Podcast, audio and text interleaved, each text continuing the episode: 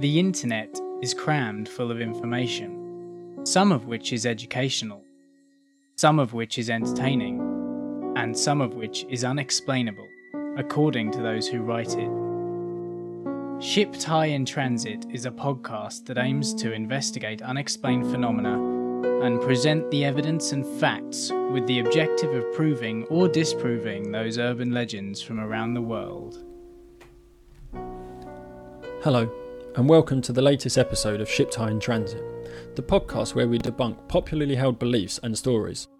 The show is based on a conversation we had a while back where our friend Ira said that the word shit was an acronym for shipped high in transit because the methane released from wet manure being transported by ship caused explosions, and to stop this, SHIT was printed on the sides of the containers so they stayed dry.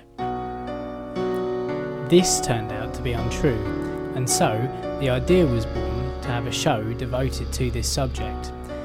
Each episode will usually encompass two hosts who will bring a story each which has either been debunked or is unexplained. These are split by listener interactions and quick shits, which are bite sized debunkings, which can be expanded upon in later episodes if they prove to be interesting enough or are voted for by you, the listener.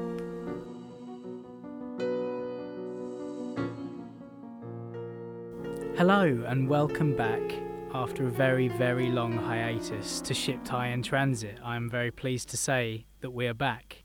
My name is Tom, and with me today on the show is a returning guest, Stephen, previously of History of Misunderstanding podcast. Hello, sir.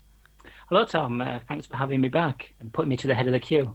Obviously, the uh, the year and a half gap proves that we were inundated with people who wanted to be on the show. But I thought, no, I'll, I'll save the uh, this episode for you.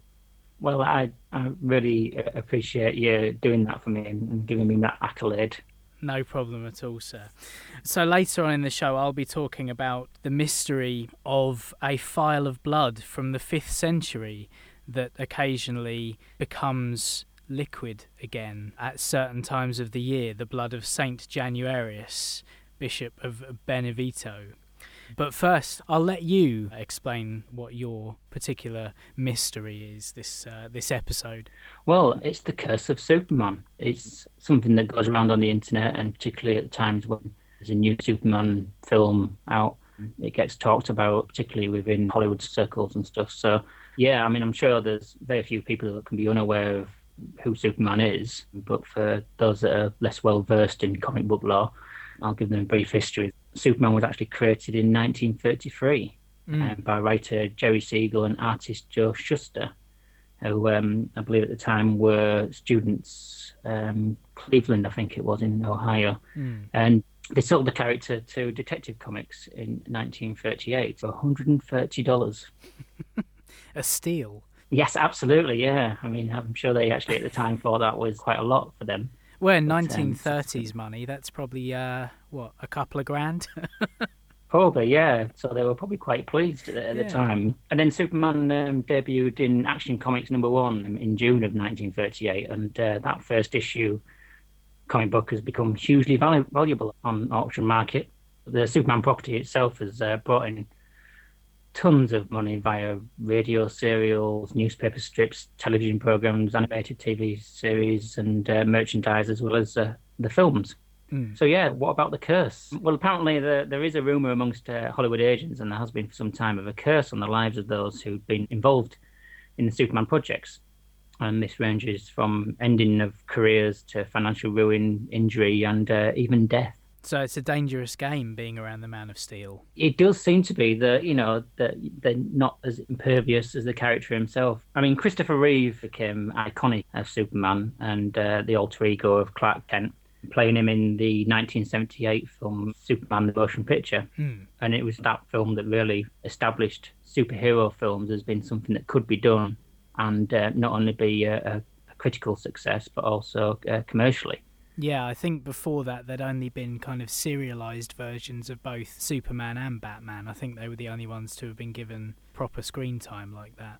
That's it, yeah, and and I mean subsequently they did a number of, of films that weren't more TV movie-ish. When you've got you know obvious things with um, Spider-Man crawling up a wall, and he's mm. obviously not in, in bad blue screen technology and stuff. But yes, the Superman the movie actually, you know, used the name of Superman has been the famous point. They didn't have to have a, an already famous actor playing the main part, which Christopher Reeve wasn't, because Superman, the name, was already a star, Hmm. um, as it were, due to the, the long history and the way he'd been iconic as being, you know, the first superhero, really.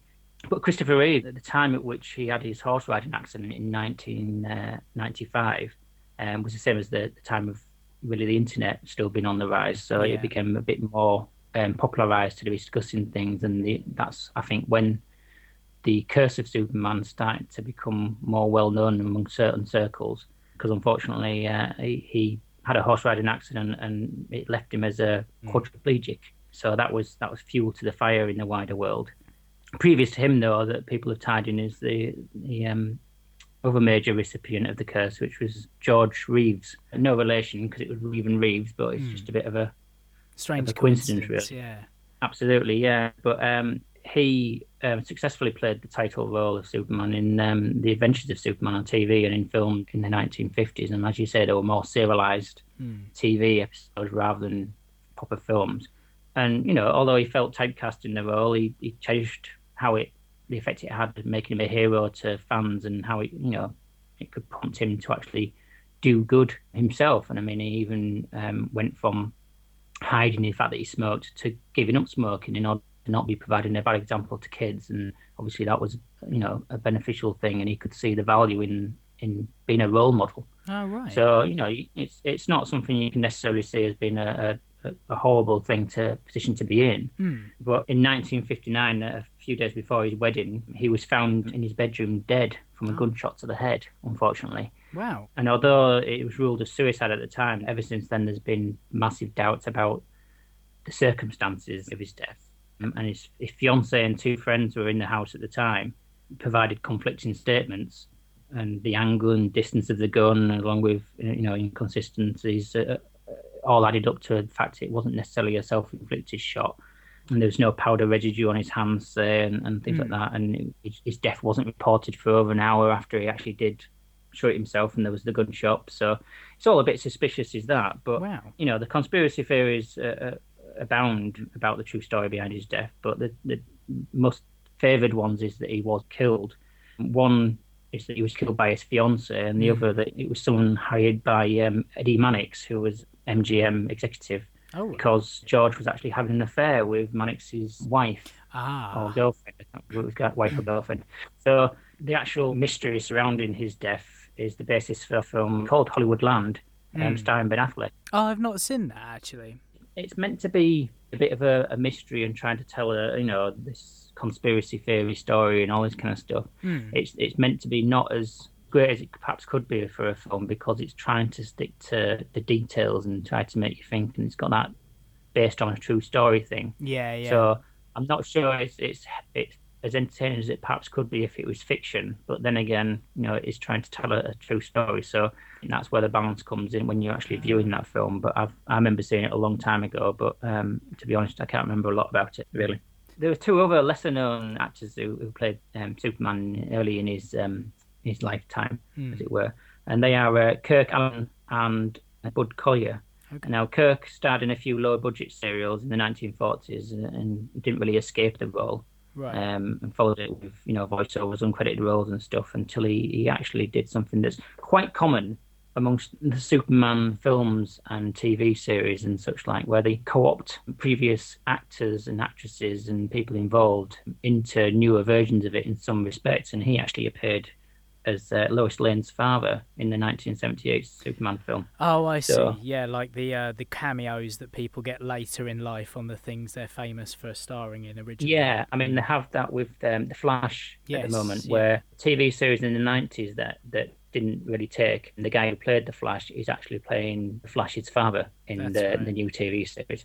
So you know these kind of things. It seems that there's a little bit of a tongue in cheek uh, Like a- theme that DC like to do with their things in that respect. Try to keep keep the details in. I mean, and Marvel do it a little bit as well. I know Lou Ferrigno has, has appeared That's right. as a yeah. background character in some of the Marvel films and such like. So I mean, it's it seems to be um, a bit of fun. Yeah, it's like a what they what the kids might call meta, isn't it? It's, Yeah, uh, yeah, yeah, and, and Easter eggs as you know in a way. So, mm. but yeah, so I mean, he, you know, that was where he went with with his career. But um, you know, his career trajectory wasn't necessarily great, and perhaps you could be argue with Superman had destroyed his ability to do other roles really. But uh, the curse is is rumored to have affected him due to the fact that before he died, he suffered from Alzheimer's disease. Right. Which you know, it's a matter of uh, of, of opinion on that one. So, um, and Bud Collyer voiced Superman in the cartoon in the 1940s, and oh, right.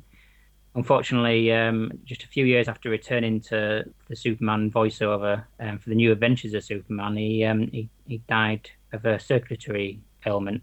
So um, that again is being pointed out as being, you know, a curse of returning to the role. Mm. Also, people point towards a guy called Lee Quigley, who right. is the victim of the curse. Um, now he played the baby Superman in the 19th 78 film. Oh, right. Okay. And unfortunately, he died at the age of 14 of solvent abuse. Oh, blimey. Which, you know, is tragic, um, whichever way you look at it. Um, but is pointed to as uh, as part of the curse. And um, Christopher Reeve's co-star in Superman was uh, Margot Kidder, who played Lois Lane. Yeah. And um, she reprised the roles in, in all of the sequels to a lesser or greater degree but she did have a highly publicized manic breakdown mm. uh, in the 90s where she went missing for several days and was found in a paranoid delusional state in, in the back garden of some uh, resident of LA. And it was all quite big headlines at the time. She was diagnosed a few years later as having bipolar. Right. Uh, she's cited as being linked to the curse of Superman.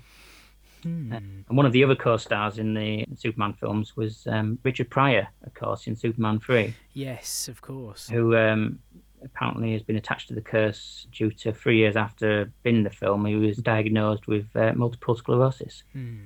which was very debilitating him on him. And, uh, and um, when he died, uh, a heart attack sometime later, I think that was a, a bit of a loss because he was a, a, an icon of comedy and set the, the mold for a lot of other people who saw him as being a, a hero in that respect. Oh, definitely, yeah, yeah. Even looking at other people in the Superman films who didn't occupy very much time, like Marlon Brando, mm. who um, got a massive amount of money for basically reading cards off the back of people's heads.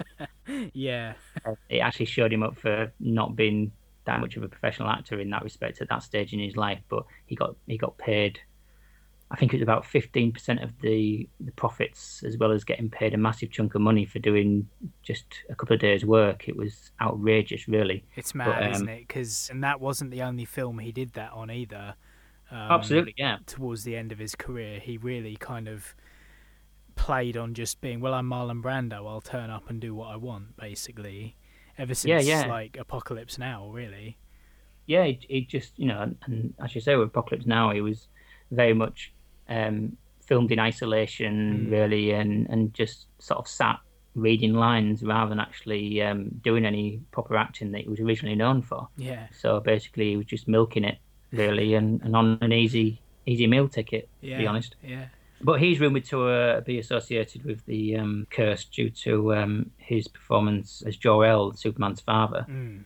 But instead of the curse being played out upon himself, it was his children um, his son Christopher um, shot dead the boyfriend of um, his sister Cheyenne, who subsequently killed herself.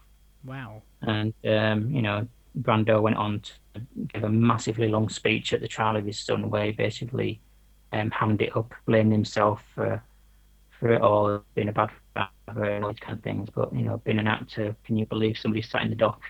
Really, mm. that's a difficulty. If you're renowned for being one of the world's greatest actors, can you be believed? Yeah, I suppose that's really tough. I'd I'd not heard that. I didn't realise that. Yeah, so and as I mentioned before about the creators of Superman, mm. they're rumored to be tied to the curse as well as um, Jerry Siegel and Joe Shuster. As you said, there's proportionally small amount they sold the character to DC for hmm. compared mm. to how much it's earned in intervening decades. They did fruitlessly try for decades to try to recover legal rights or a share of the profits. Yeah. And, you know, by the 50s, Joe Shuster, who was the artist, his eyesight was deteriorating to the degree where he couldn't draw anymore, really. Yeah. And he ended up working as a delivery man. And there is a rumour that he, he did deliver something to the DC offices, and, and some executive realised who he was and basically um, gave him $100 or whatever and said, you know, go get another job. Wow. But you know, by the seventies, uh, he was almost blind and living in a nursing home, and you know, you That's really sad. As you say, it's a bit, you know, you come up with a property and, and something that's worth a lot, and then, as we said before, they, despite it maybe seemed a lot to some college kids at the time, $130, Mm. is disproportionate, really. So it seems been that they were cursed from the start to invent something that was massively profitable, but not actually to profit for themselves from it. Yeah, that seemed to happen a lot around about that time because, as well, um, the whole Bill Finger issue around creating Batman, but Bob Kane taking creative control. It's kind of a, it's a fairly similar story, and it's only been Yeah. actually it was only it was on Batman v Superman: Dawn of Justice was the first time Bill Finger's name has been put in as co-creator of Batman on anything comic, cartoon, video game, film, and his family or his estate, sorry, is finally getting. Yeah, because it happened after his, his Oh, died, hasn't it? So exactly, It didn't, it didn't yeah. get to in, see that happen within his own lifetime, No, which is um, very sad for him, really. So that's quite a litany of, um, of, of disasters associated with the, the property, and, Mm. and therefore to add up to being um, a a potential curse. Yeah, And of course, there are other people who've been associated with with Superman as well. Um, that you know, like Dean Cain, yeah, uh, played the title role in Lois and Clark: The New Adventures, which um, some of us will remember from the 1990s, which was uh, quite successful and, and you know had a several years uh, run successfully on the television and you know although it didn't actually make a, a major star out of Dean Cain, it, you know it didn't leave him in penury or No, anything to worry about not. um, more than more than typecasting really. I mean. He did unfortunately appear in an awful film more recently called God's Not Dead, Okay. which is uh, which is oh, which is a, a massively awful uh, apologetic for the uh, uh, for some of the more right wing Christian viewpoints on things. But oh, really? yeah, but you know he did appear in things that were more respected, like Frasier and, and Law and Order, Mm. and uh, he had a guest role in in um, Smallville, I believe. Ah, right. Yeah, yeah. Yeah. Mm. And and he's currently appearing as the foster father of Supergirl in in um, in the TV series I Supergirl. had heard that he was in Supergirl. Yeah. So it's one of those things where they're recycling the the actors because I, I seem to remember in Smallville the um, adopted father of uh, adopted mother, sorry, of Superman Mm. was one of the co-stars of Christopher Reeve in Superman. Okay. Um, one of the other, other reporters, I seem to believe. So you know, the, again, it's it's this tying them together, bringing in Mm. previous actors, and just as little Easter eggs for people, or, or as you say, being meta. yeah. Similarly, uh, Brandon Ralph or Roof, depending on how you want to pronounce it. Mm. Um, I'm sure whichever way I say it, will be wrong. Um, I think it's in the- Ralph, but yeah. is it Ralph? Is I it? think so. I don't know for sure. Well, if you say it's Ralph, it must be Roof. I, I So, guess um, so. Yeah. He was in the uh, 2006 uh, Superman Returns, which um, personally I don't think is as bad as everybody made it out to be. no, I enjoyed that as well. I thought Kevin Spacey was really good. That's it. Yeah, I think he did, he did a, a, a good job really, but Mm. um, it was a lot more damned than it maybe should have been. And of course, starring Marlon Brando as well. Yes, of course. Yeah, yeah. I had, I had him uh, Recycling. repeating the part in recycled footage. Yeah, Yeah. Yeah. but uh, yeah, uh, Brandon, as we shall call him, to save trying to say- say his surname. I mean, he's again, he's at at worst suffered a bit of typecasting in in the sense that he's been limited in his roles that he's had afterwards to sort of geek properties, I suppose you could say. I mean, he was in Yeah. Chuck for quite uh, a, a few episodes at Oh, various right. points, which you know had a lot of meta stuff where they were making reference to various films and comic books and sci-fi. So that was him. He's tie into that, but he's he's now part of the ensemble cast of Legends of Tomorrow, That's the TV right. series. Which He's the Atom, isn't he? that's it, yeah. Which is a role that he you know previously done as guest parts on um, Mm. Arrow and uh, Flash. That's right. So, you know, so he's not really, you know, done that that bad really, considering.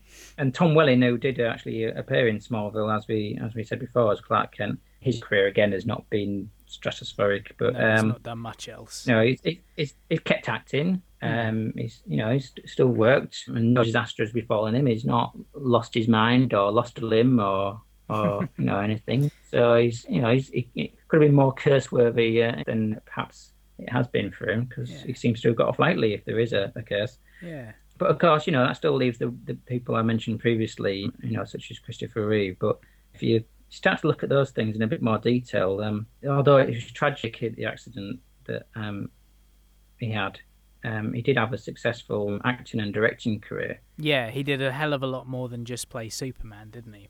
That's it, yeah, and um, well acclaimed for, for both as well. Even though you know he would still usually be the Superman actor, mm. and yes, he had this incapacitating accident. But to be fair, they're probably more likely to happen if you're doing competitive horse riding than than if you're not. Yeah. So you know he, he perhaps increased his chances himself rather than the, the Superman role being what was the basis of that. Quite um, possibly. And uh, same same with um, when you're a paraplegic, um, early death really is, is not unheard of, unfortunately, mm-hmm. because obviously other complications set into the body. So you know that one might not be a curse or evidence of the curse anyway. Yeah. Um, so I'm a bit, I mean, I'm a bit doubtful to uh, attach that one. And same with George Reeves.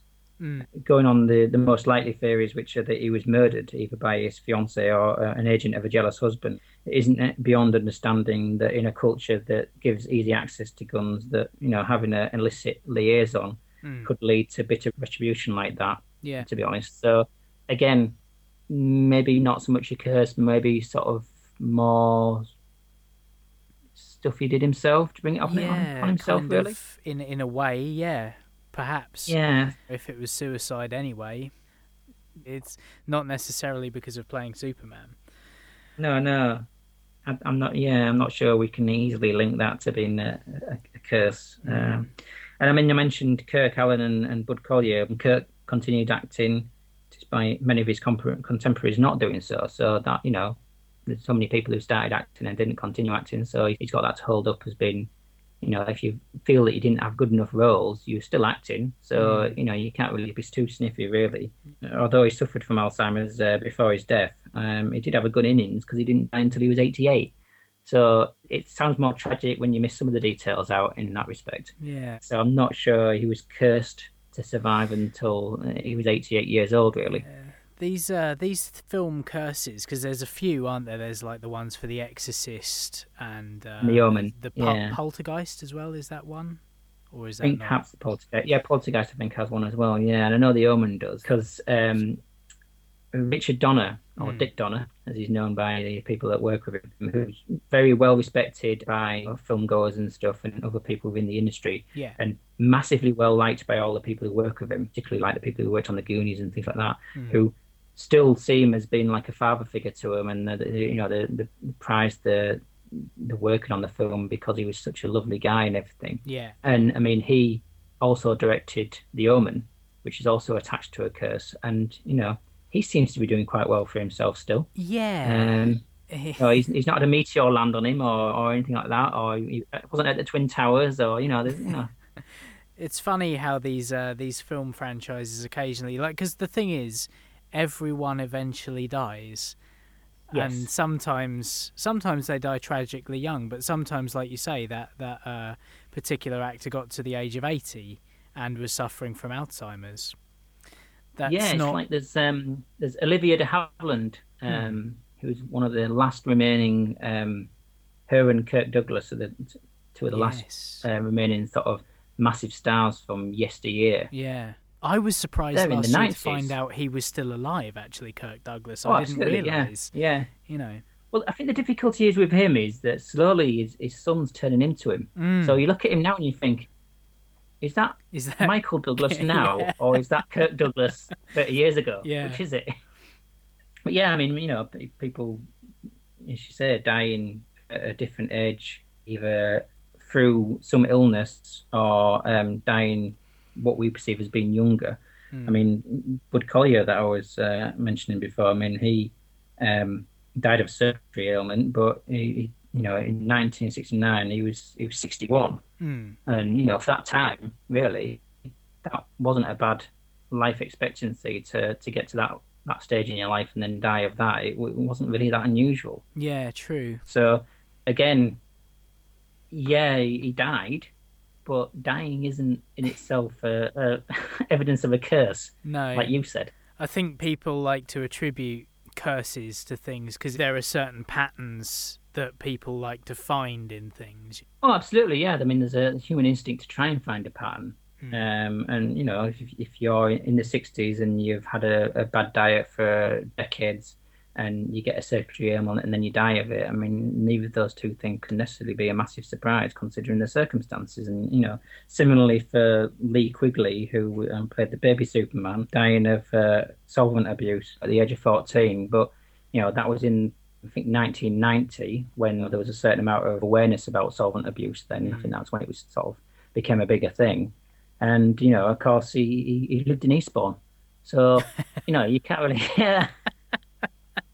Yeah. I've been Which there. for our foreign can- listeners, we should point out is a is a, a, a town where old people go to die. Basically, yeah, retirement- it's a Retirement seaside town. yeah. So um, so perhaps uh, you know that was that was it for him. That was what really pushed him over the edge was uh, living being in Eastbourne. Um, rather than rather than it being a curse. I mean, maybe it's more cursed being in Eastbourne. I mean, Um, that I is more likely. I think maybe it should be the curse of Eastbourne. The Curse of Eastbourne. Yeah, well, I, I go down there regularly for courses, so I think maybe next time I'm down there, I'll uh, I'll try and watch myself. yeah. Um, but um, yeah, the other major one was that I mentioned was um, Mag- Margot Kidder, Mm. who um, she actually refutes the idea of there being a, a curse. In fact, she was quoted as saying, and I shall read this: "That is all newspaper created rubbish. The idea cracks me up. What about the look of Superman? When my car crashed, if it hadn't hit a telegraph pole after rolling three times, I would have dropped down a 50 to 60 feet ravine. Why don't people focus on that?" So obviously, you know, she's got a different take on it entirely. yeah. That yes, you know, like you said, you start trying to piece together links between things, and it's not necessarily going to be that um, those links are there unless you decide to omit a lot of other information. Yeah, So- absolutely. You know, similarly with Richard Pryor, I mean, you know, long history of wild living and substance abuse. yeah. Um, to be honest, it's more amazing that he didn't suffer ill health or death early on in his career than Very, the fact that he managed true. to get as far as he did. Yeah. To be- Yeah. to survive long enough to be able to appear in a Superman film is probably quite, you know, lucky really, rather than a curse. Yeah, because he was well into his career as a comedian by that point, wasn't he? And an actor. Oh yeah, he was. A, he was.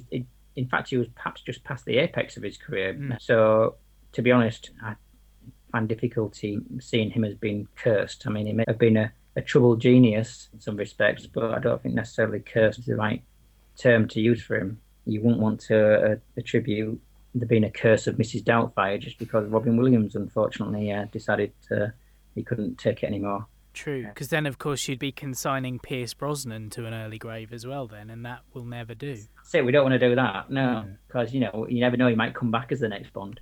exactly. Although they are talking about Roger Moore coming back, but I'm not sure that's going to happen. oh, God. Again, to dispel the, the fact that the you know the curses maybe happen if you um, if you look at all the details. Um, we mentioned about Jerry Siegel and Joe Shuster, who um, you know were creators of, and the work, and it's not really unusual for creators and workers to be um, to ripped off by big business, as you would No. as you pointed out you know, quite rightly. You in fact, that some people would say that's inherent to the economic system of the US. Hmm. But um, you know, you, you mentioned about Bob Kane and Bill Finger, and you know, for all that they struggled to get recompense for credit and, and money for Batman, and Bob Kane did manage to, to get something long before Bill Finger did, and I think part of that was the fact that Bob Kane made deals in order to try and screw over Bob Finger for for his own cause, really. So I think that's why it took a bit longer for him. yeah, that is what it sounds like from what I've heard. Yeah. And I mean, obviously, and it's not been hidden the fact that for decades, really, Stan Lee struggled to get the credit and, and recompense for Mm. um, his creation of a lot of the Marvel um, characters. Yeah, I mean, in the end, um, although belatedly, Siegel and Shuster did actually get a, a livable annual pension, and, and the credits on the new Superman films, as of Man of Steel and previous to that in the comic Yeah. books, that they'd actually managed to get their credit on, you know, as the creators on the on the front of the books. yeah, So although it, it, it didn't come as early as it maybe should have done, they did actually win that battle in the end. So again, they're perhaps more victims of the system rather than a curse. yeah. That only leaves us with uh, Henry Cavill. Exactly, Really. who we haven't really touched on. We haven't really. I mean, he's he dismisses the idea of it being, being a curse and says it's just bad luck. But you know, it could be argued that he is a victim of um, of the curse for playing Superman under the rather disputed talents of uh, Zack Snyder. Yeah, uh, he is getting a lot of flack. Yeah, I think he's not necessarily done as good a job as it could have done, really, with the franchise. I I think it's, you know, if you want a, a 15 minute music video for an emo band, then Zack Snyder's your man. Yeah. But otherwise, hand it over to somebody who knows what they're doing, really. Yeah, So, um, unfortunately, Snyder's style is very, very style over substance. Um, oh, absolutely. and yeah. it lends itself to the comic book medium because I mean, Watchmen's a really good film. I I like that a lot because it's very, very Yes, faithful Yeah, to the source material. And 300s, even though it itself is not a brilliant story, it looks exactly like what's on the page. But Well, I think he got away with making changes to Watchmen, and because Yeah. he got away with that, I think he felt then he could take more poetic license Mm, with future projects, and I think that's why he's he's got a bit too self-absorbed in his own ideas of things for the um, Superman films, and perhaps that's part of the reason why him at the helm hasn't worked out as well as it could have done. mm, mm. But there you go. Yes. But I'll leave people to make up their own mind, and of course, listen to um, your spoiler cast about it. Indeed. That was fascinating. There's a lot of information in there that I didn't realise. I didn't actually realise there was a Curse of Superman until you told me about it. Yeah, it's, it's popular amongst the agents in that why a lot of people who maybe have been offered the role Mm. um, didn't take the role in the past, Yeah. and how much that is to do with the fact that people didn't want to actually take a comic book role, so they claimed it was because of the curse, or or what I don't really know, but it, it does seem to be that there's been this rumor of a curse Like that, a that then if- around it.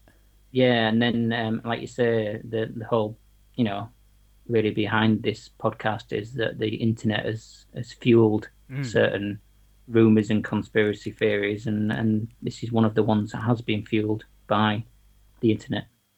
So thank you very much, internet. Thank you very much for that. Yeah. Right, so on to the next section of the show, which is the quick shits.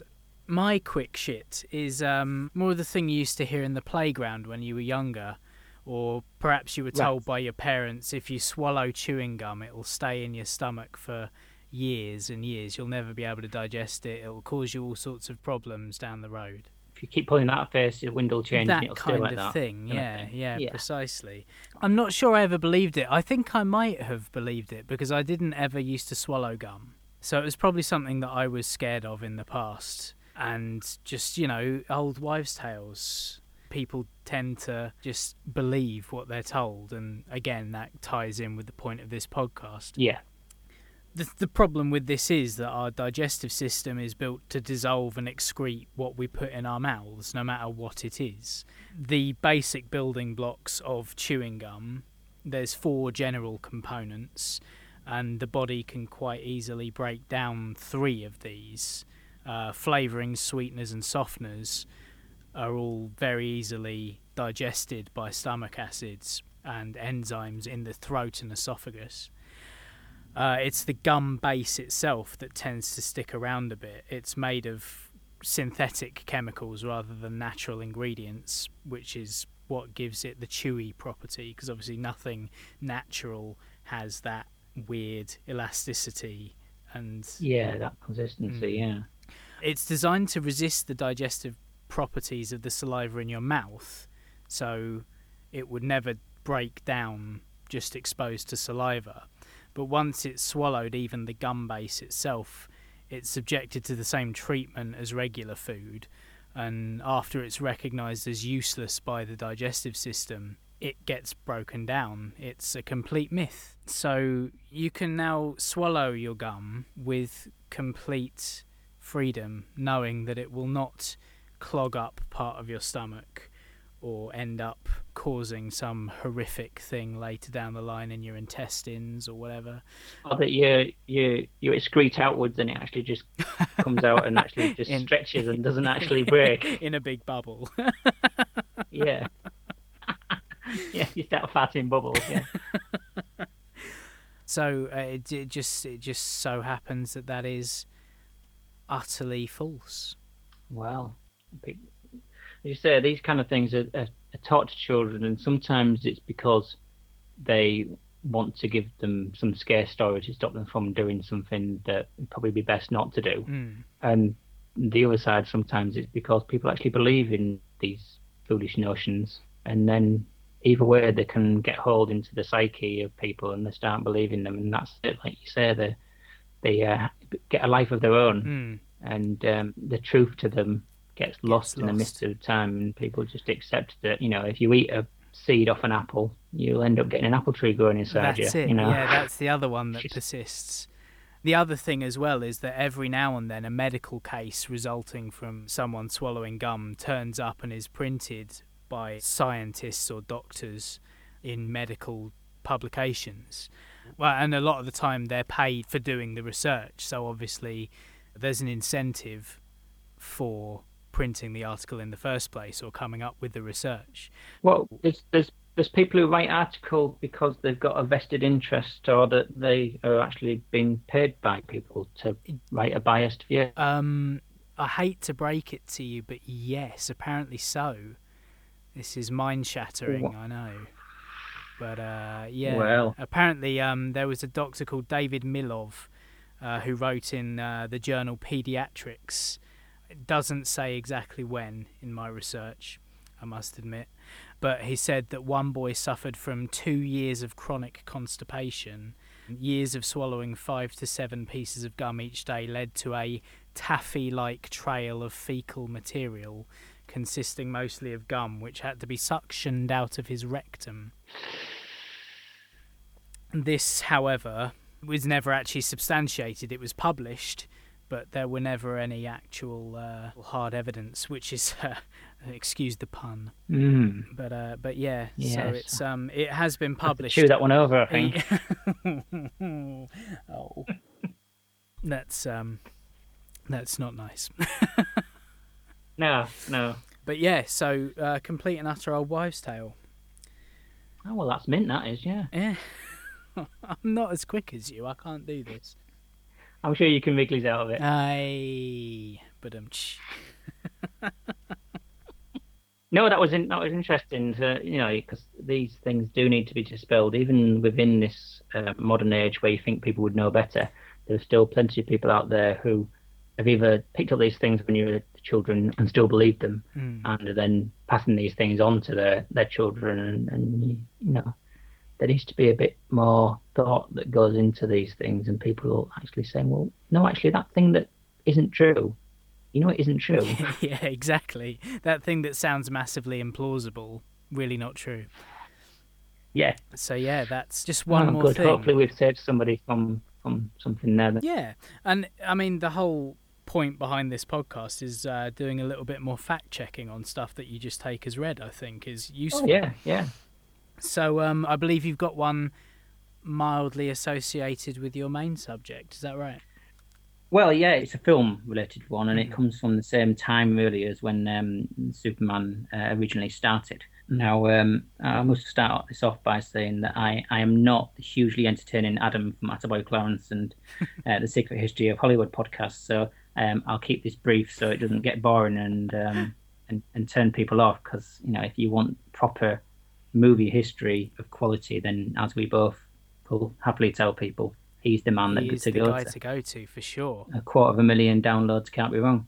Although it's not all about numbers. You are It's just as about- knowledgeable, it's- sir. You're just as knowledgeable. it's not all about size, no, that's what I keep telling her. That's Um, precisely it.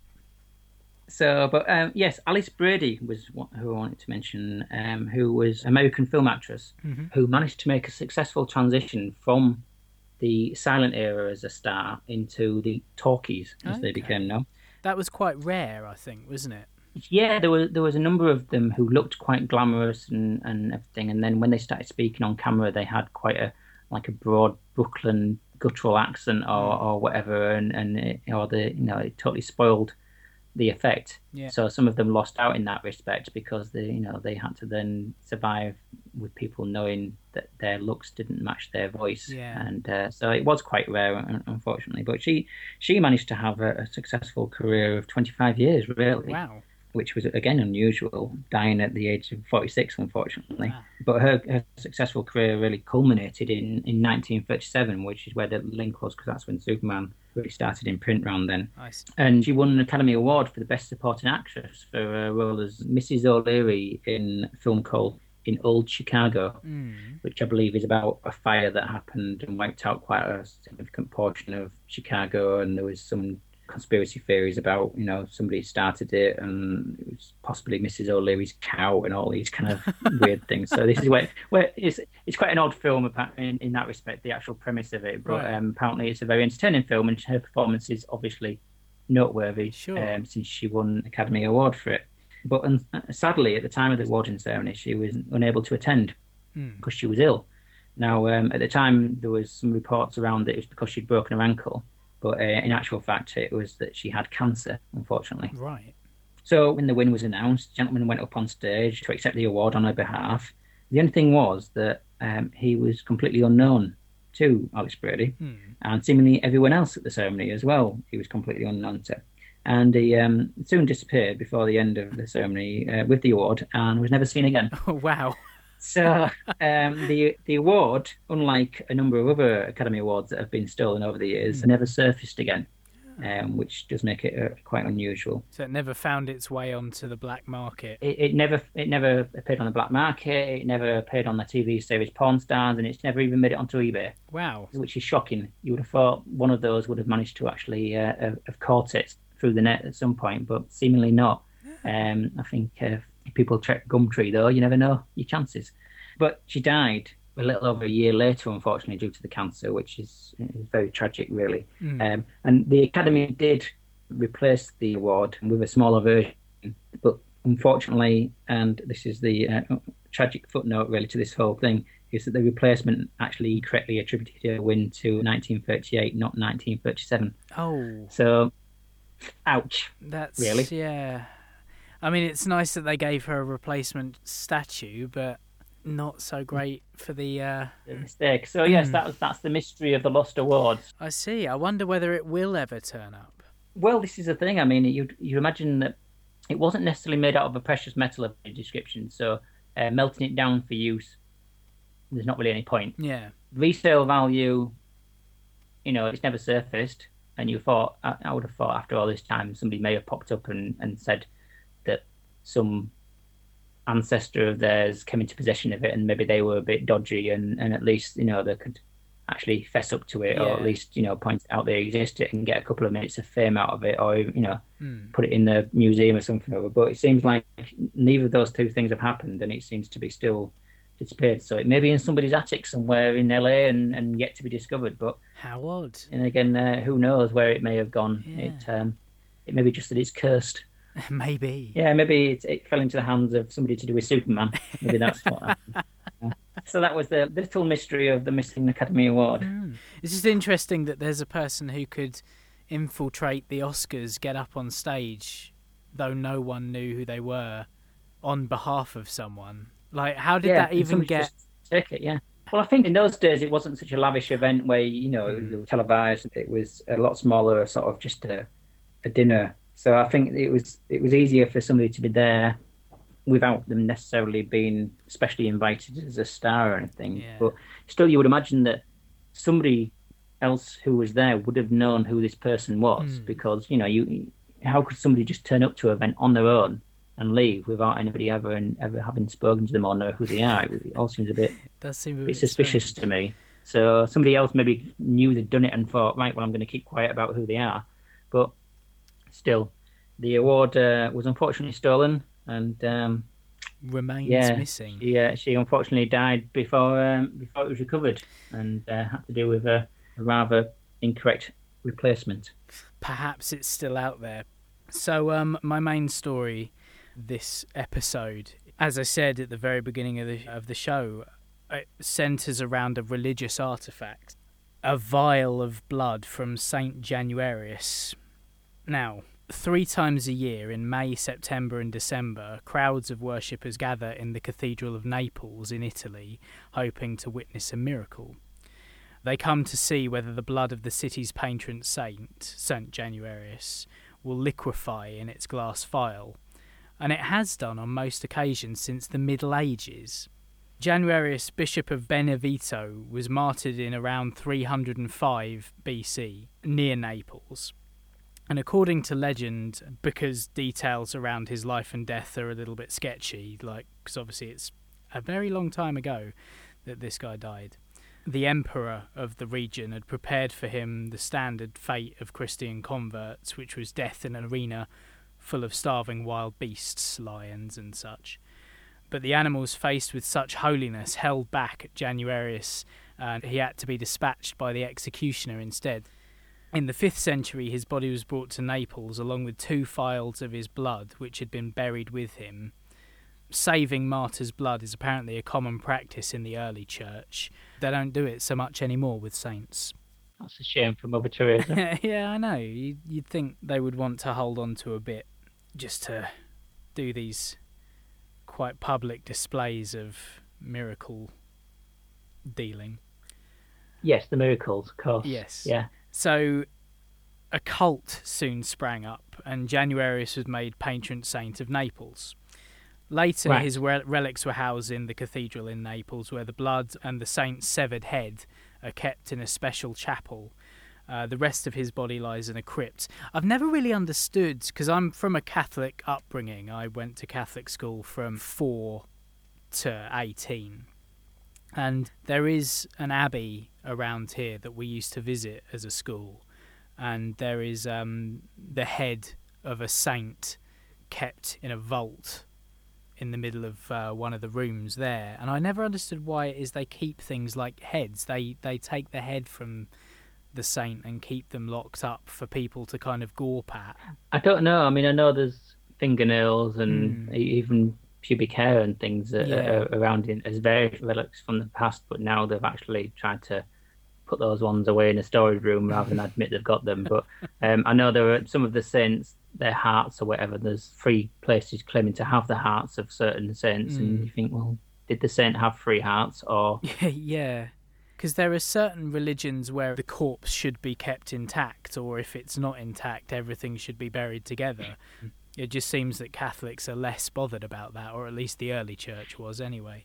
Yeah, I mean, I think it's one of the things that was seized upon by the Protestants when they were going down their separate avenue, Mm. the, the the idolatry Mm. of um, not just the Virgin Mary, but also of, of items like this, which is why churches were stripped down to being incredibly basic Mm. for the um, the early Protestant churches, such as the Church of England things, because they were wanting to remove a lot of this sort of venerating artifacts and relics of of saints and such like who were actually being held up and worshipped rather than supposedly meant to be worshipping um, God.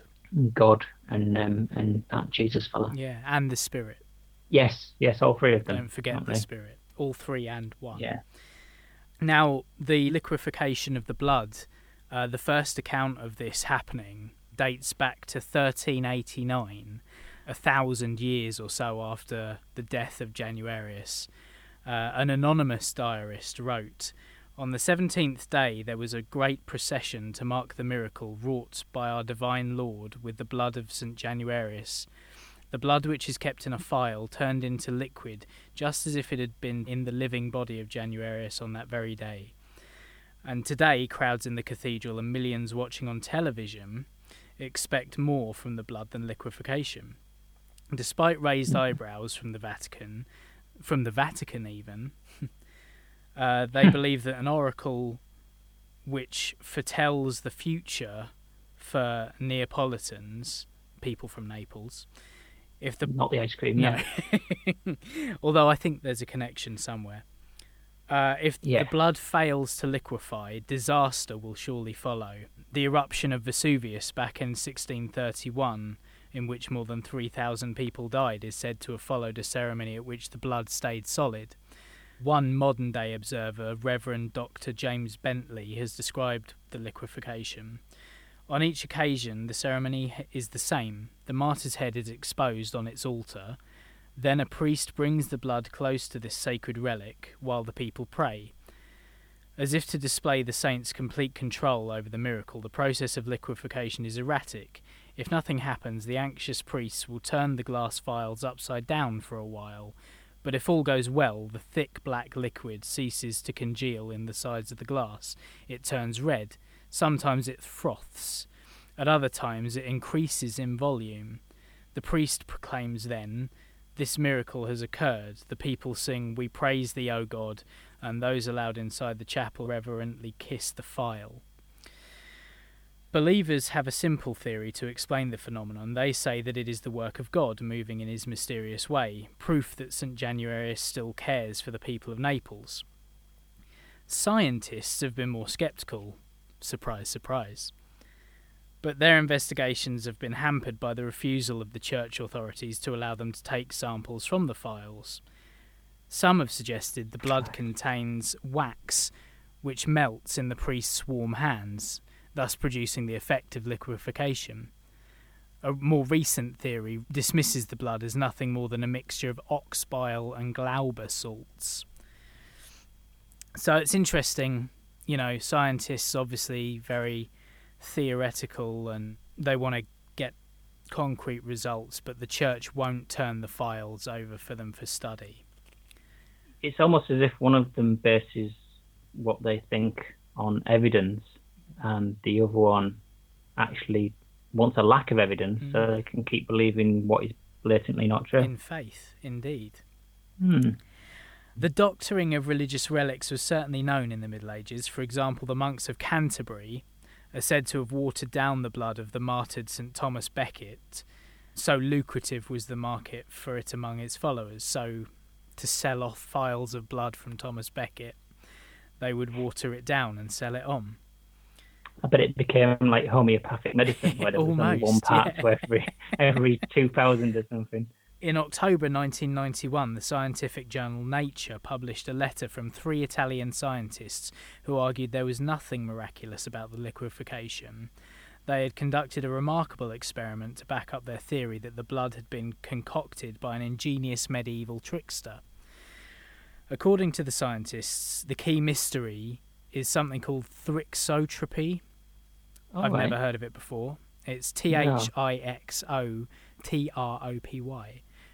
This they examined is the property of certain gels to liquefy when stirred or vibrated and to solidify again when left to stand.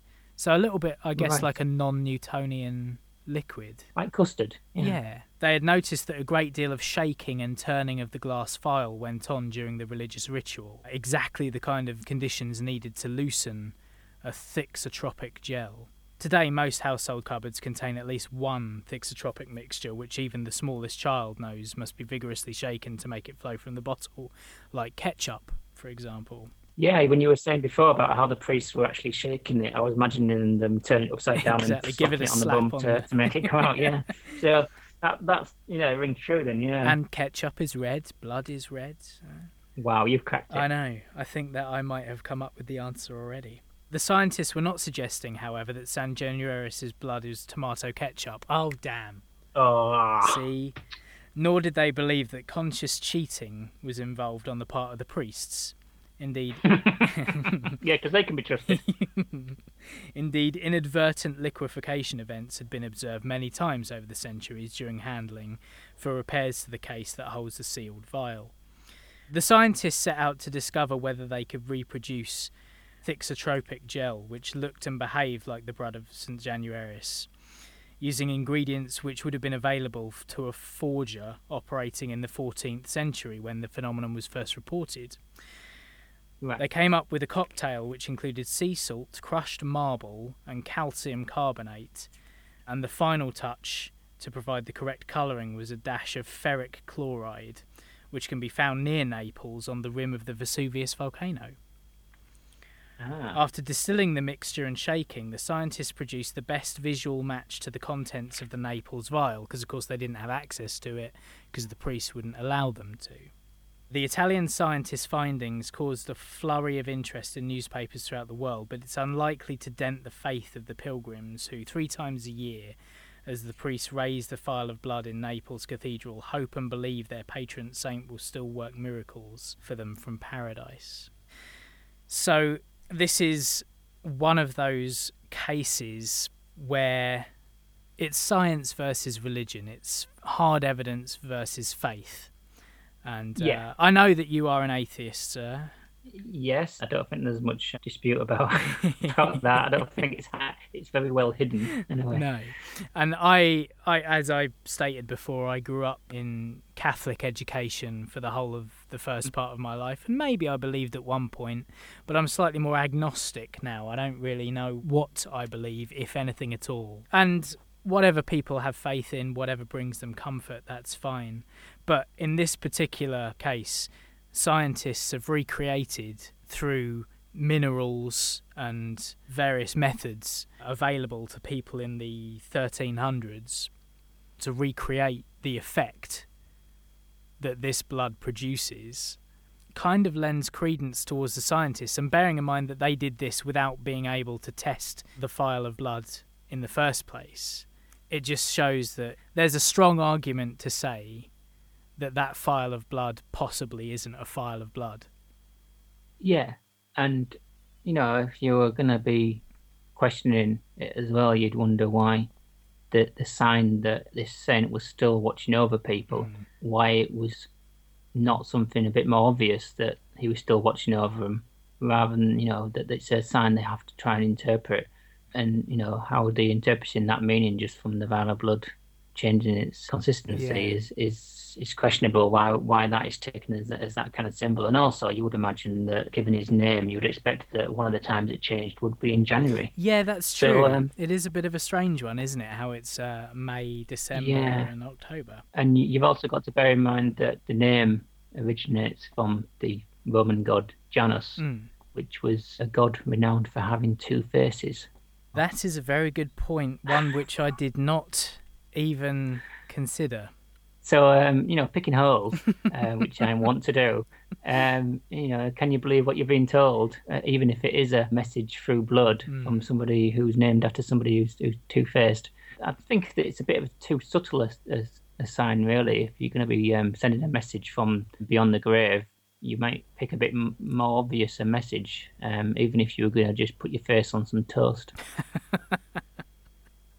But also that the Vatican itself raises an eyebrow at this particular one as well. That kind of rings some alarm bells, surely. It it would do, although obviously the Vatican is more likely to question something that isn't necessarily bringing profit to itself. So you know they want to have the monopoly on miracles. So unless they've got a share of this, then they're more likely to point to it as being a fake. I think. Quite So- possibly. But you never know. They might have some other motive. They might have some evidence in their libraries that point towards it not being the case. They might have an ancient recipe book to say. how to how to make ketchup in the in the uh, In the 1300s. in the early Middle Ages or something. Yeah, but who you know, and it, it maybe they know something we don't. Well, Um, apart from about scandals. again, unfortunately, it will kind of remain a mystery because we're never going to be able to get our hands on that vial of blood. Probably not. No. But scientists have come close to recreating something very similar. So, Yeah, which sort of takes the wind out of the sails of it being a, a- miracle when somebody else can can do it quite easily. and I also wonder how many times when the blood didn't liquefy, how many times there was a big disaster around the city, like Vesuvius that one time that's cited. Yeah. One incident does not make a a, a pattern. No. No. And as we found out from your story earlier on, humans want to find a pattern. That's it. And if you miss the dots and link other dots, Things can be easy to misconstrued. um, to to draw whatever dot to dot book picture you want. Exactly. Yeah. Mm. So I think the message, as ever on this show, is be careful what you choose to believe. Perhaps do a little bit of research. If it seems too good to be true, it possibly is. Yes, I mean, as a podcast I actually listen to regularly, to quote them, credulity is not a virtue. Wise words to end on, I feel. From me as well, amazingly. Somebody else's words, so thankfully. Otherwise, it wouldn't be believable. Uh, it's been a pleasure again, sir. Thank you for coming on. Well, thank you for, for having me on, and um, I wish you every success with future episodes. Indeed, and of course, you may well become the most regular presenter in future if you go on one more episode. You will be Well, joint let's, up uh, there with Ant. We'll throw that out as a challenge to Ant. Yeah, I Please think so. Um, although since he's away on his honeymoon, uh, we'll give him a, a, a break this time around. Yeah, But I think it's fair to give him a break when he's on his honeymoon. just this one. Just yeah. this once. But yeah, and the invitation is extended to any other podcaster out there or non podcaster. If you've got something that you are skeptical of or that you've done a little bit of research into that you've read somewhere, have always believed, and then found it out to be incorrect or fake, then let me know. And I can use it on your behalf, or you can come on and present your own take on whichever story you find. Absolutely, I'd encourage people to do so because um, you know the it's a, a welcoming experience to to be on the show with you, and um, I think it, it's um, worthwhile people chipping in. Oh, well, thank you, sir. That's very kind of you. Glad to have you on again. I'm sure we shall collaborate again in the future. I do hope so. And I will see you next time. Hopefully, it won't be another year and a half this time. No, hopefully not. See you next time. Bye bye. Take care.